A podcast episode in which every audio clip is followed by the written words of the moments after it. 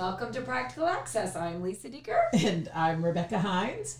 And Lisa, today we have an expert in many things joining us, but I think our primary topic is going to be executive function. So tell us about today's guest. Well, we have with us a friend, which we always like to remind people everybody's our friend, Dr. Matt Marino, uh, who is an expert in science, special ed, and today executive functioning. So thanks for joining us, Dr. Marino.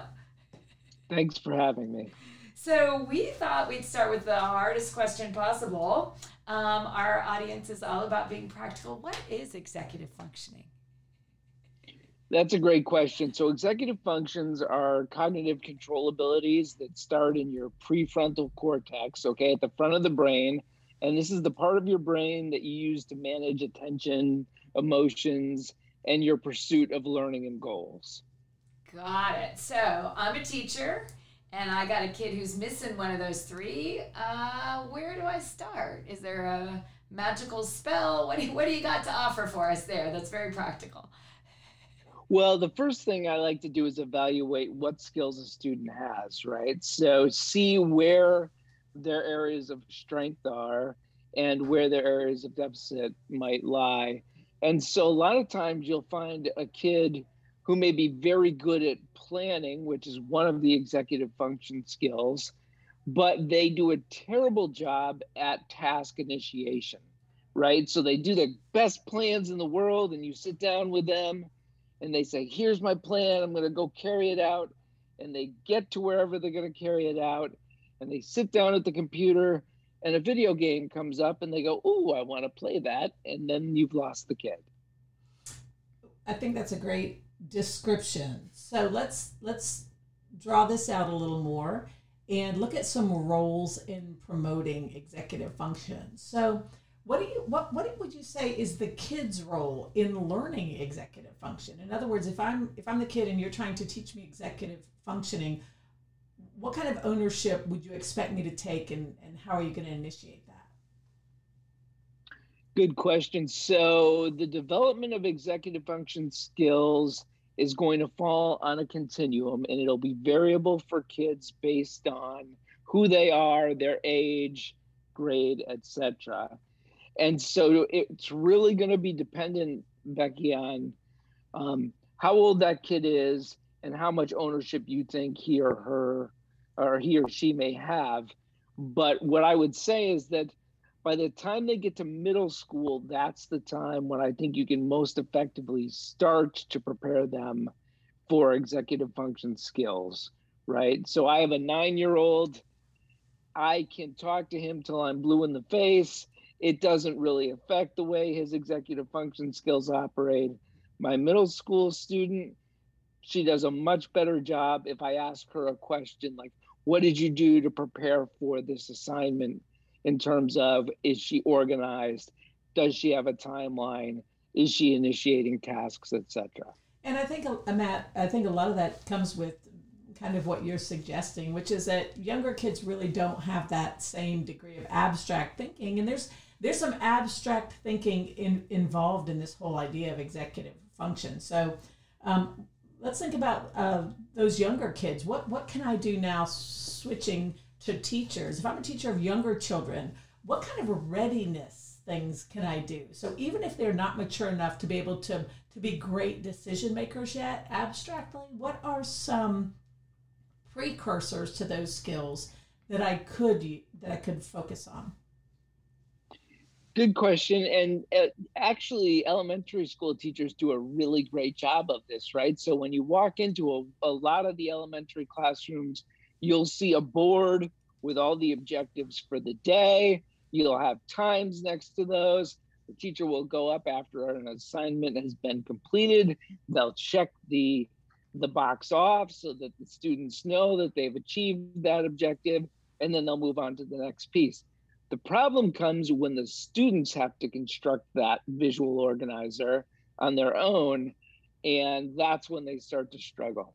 So, like I said, elementary usually does a really nice job of this.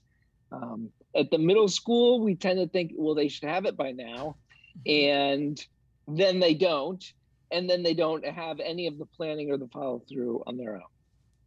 Yeah, and it's interesting. I know that one of the things that Becky and I have been doing is kind of helping teachers with this because uh, we have this great Venn diagram we both like that says, you know, you can know content.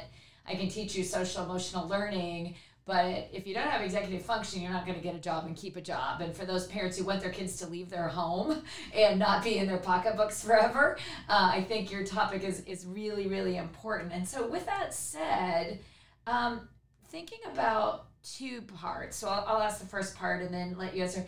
As a parent, what is the thing I should be doing more of in my home to build executive functioning, no matter the age? so asking questions in terms of the student's thought process is is critical in my opinion and i do that with both of my kids if they're doing something that i feel is going to be counterproductive or they have assignments that i know they have due without saying to hey you need to get this done i'd rather say to them what do you think you might want to do to prepare for class tomorrow and get them to start doing some of this um, their own self reflection and metacognitive thinking. I love it. And so, one of the things I know you're an expert in is science and that intersection in science and special ed. What, what would you recommend science teachers be doing in their classroom to build that executive functioning skills in their classrooms? I think it's a great content area for that, but I bet you have some really good practical ideas there.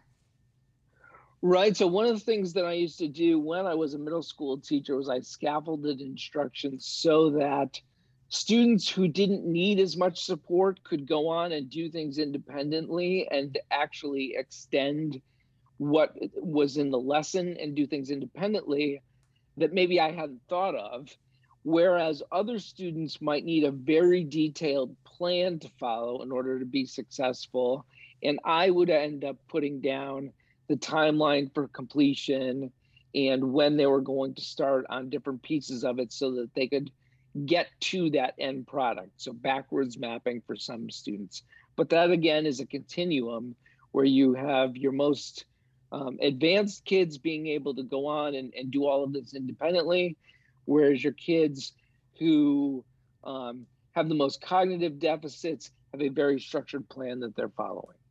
Thanks. And Matt, I, I know that uh, when it comes to executive functioning and that idea of decision making um, is is critical in teaching kids to learn to to make decisions. So certainly, as parents or as teachers, we can put kids in a position have to make decisions. But could you give us a specific example in the classroom of, you know, what what would be a way that I as a teacher can promote decision making? All right. So if if you're going to have, let's say, um, a group activity where you've got kids moving from center to center, then I would say an activity where you've got kids planning which centers they need to go to at which time is going to be most effective. Um, and, and, perhaps you don't even want to set time limits because for some kids, they're going to get to a center and they're going to find that they're completely immersed in what's going on there is working for them. Those kids you really don't want to interrupt, right? Because they're in a spot where they're being productive. Whereas you could have another kid who thinks, I'm going to go to this center and my buddy's going to the center too. So we'll be really great together getting all of our work done. And they end up not doing anything and being completely off task. And then you've got to go over, um, and, and the way I would handle it is I would ask one student in that class to be the monitor or the person who was looking around making sure everyone was on task. And if they weren't on task, I often found it was more effective for a student to go up to them and ask them a reflective question than if I went over and asked them that question. That's a great example. Well, I'm going to fast forward as to kids are all grown up. Uh, they're getting ready to go to college, and I know your research has really looked at kids, specifically kids with disabilities. And for those parents who are listening, it's really scary to send a kid with a disability off to college, period, speaking from experience. But you've been looking specifically at those kids that are missing kind of that executive functioning on college campuses. What are some patterns parents should look for And maybe what are some strategies that parents should make sure their kids have before they come to college? Sure. So it's interesting. We just finished doing a survey of 150 uh, un- undergraduates who had recently graduated or were still in school in STEM majors. And we found that the number one problem that they reported based um, or, or around executive function was task initiation.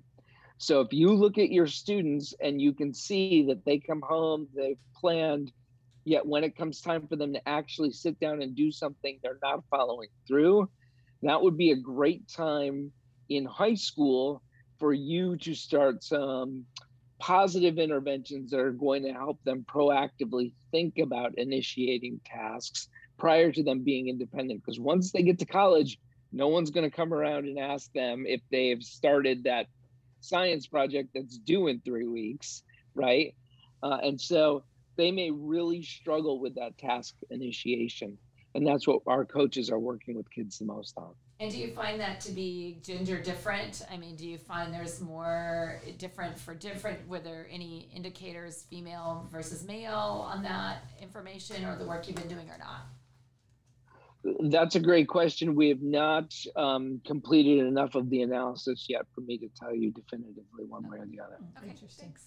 So, uh, my, my final question, Matt, let's say I'm a teacher or a parent, and I do want to be a little better educated about executive functioning, but I also really want to know some specific things that I could do. Do you have any resources you could direct me to? And it doesn't have to be that it's an executive function website. It's could be project based learning, whatever you think as an expert would help me to start integrating some elements of executive functioning into my classroom. Right. So I think that executive function closely aligns with the Universal Design for Learning framework, right? And so Dr. Vasquez and I co wrote an article that was just published recently um, in intervention in school and clinic that looks at how you can encourage executive function and universal design for learning within the classroom. Um, so that that was looking at secondary level now, but we still have plenty of examples in there, along with software that can be helpful for kids as well. So my last question is is aligned with some of your work with the Center for Innovation Design and Digital Learning as one of the co-directors of that national center, but also your past work with gaming. And so here's the loaded question. Does gaming make your executive functioning worse or better? that's a great that's a really good question, right? Um, I would say that it actually improves it. And I'm going to base that completely anecdotally on my son and his love of gaming. So I have not conducted any official studies um, that would that looked specifically at that, but I will tell you that my son loves to play video games, and as a result, his visual perception and organization is highly related to success within the game. And so he will play through a number of different games and he will remember every detail and when a specific task was initiated within that game. And he will come back and proactively plan to either avoid that in the future or he will have a plan to circumvent whatever that barrier is that's going to present itself at that time. It's just pretty impressive. And, and so again, maybe better than a movie watch where the plot is set for you. At least the game makes the brain make some choices in life. I think that's. Oh my gosh! Yeah, yes, yeah. I I think that there's no comparison between watching. So so if he had a choice to watch a YouTube video or play a game about a concept, he would clearly want to play the game more. And I would say that he would actually improve his performance. Now, whether that performance would translate to an increased test scores, I would say probably not. But his conceptual understanding of the content would clearly be higher based on gameplay. Got it. and I know that's some of the work you've done. Well, we thank you for giving us the great executive functioning 101 and some wonderful practical tips, and for being a, a great colleague making an impact in the field. So, thank you for joining us. And if you have questions, please post them on our Facebook page at Practical Access, or you can tweet us at Access Practical. Thanks, Dr. Marino. Thank you, ladies. Have a great day. You too.